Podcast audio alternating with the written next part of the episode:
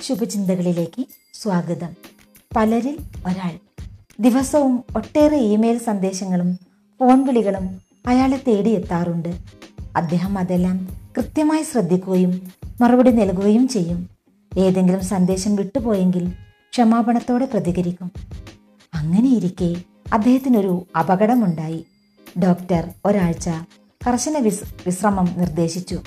ഏഴു ദിവസം കഴിഞ്ഞു നോക്കുമ്പോൾ ധാരാളം മെയിലുകളും മിസ്ഡ് കോളുകളും അവയ്ക്കെല്ലാം മറുപടി നൽകാൻ ധാരാളം സമയം വേണമെന്ന് അയാൾക്ക് മനസ്സിലായി. ജീവിതത്തിൽ ആദ്യമായി മെയിലുകളെല്ലാം ഒരുമിച്ച് ഡിലീറ്റ് ചെയ്തു.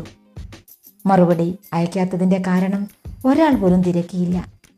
അന്നു മുതൽ അയാളുടെ തിരക്ക് കുറഞ്ഞു. ഒരാൾക്ക് മുന്നിൽ വരുന്നതെല്ലാം അയാളെ മാത്രം തേടി വരുന്നതാകണമെന്നില്ല. പലരിൽ ഒരാൾ മാത്രമാണ് എല്ലാവരും. ഒരാളെ മാത്രം ആശ്രയിച്ചാൽ അപകടമാണെന്ന് കരുതി ഓരോരുത്തരും പലരെയും ആശ്രയിക്കും.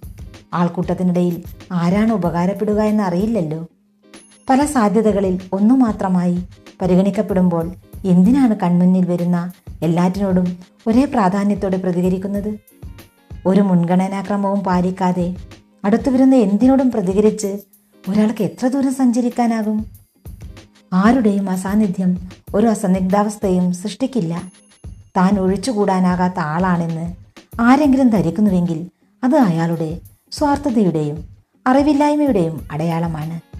അപ്രധാനമായതിനെ ഒഴിവാക്കാനുള്ള മിടുക്കാണ് സുപ്രധാനമായതിനെ പരിപാലിക്കാനുള്ള കഴിവിനേക്കാൾ പ്രധാനം. വേണ്ടത് മാത്രം ചെയ്താൽ വേണ്ടതെല്ലാം ചെയ്യാനുള്ള സമയം കിട്ടും. ശുഭദിനാശംസകളോടെ ശൈലജ.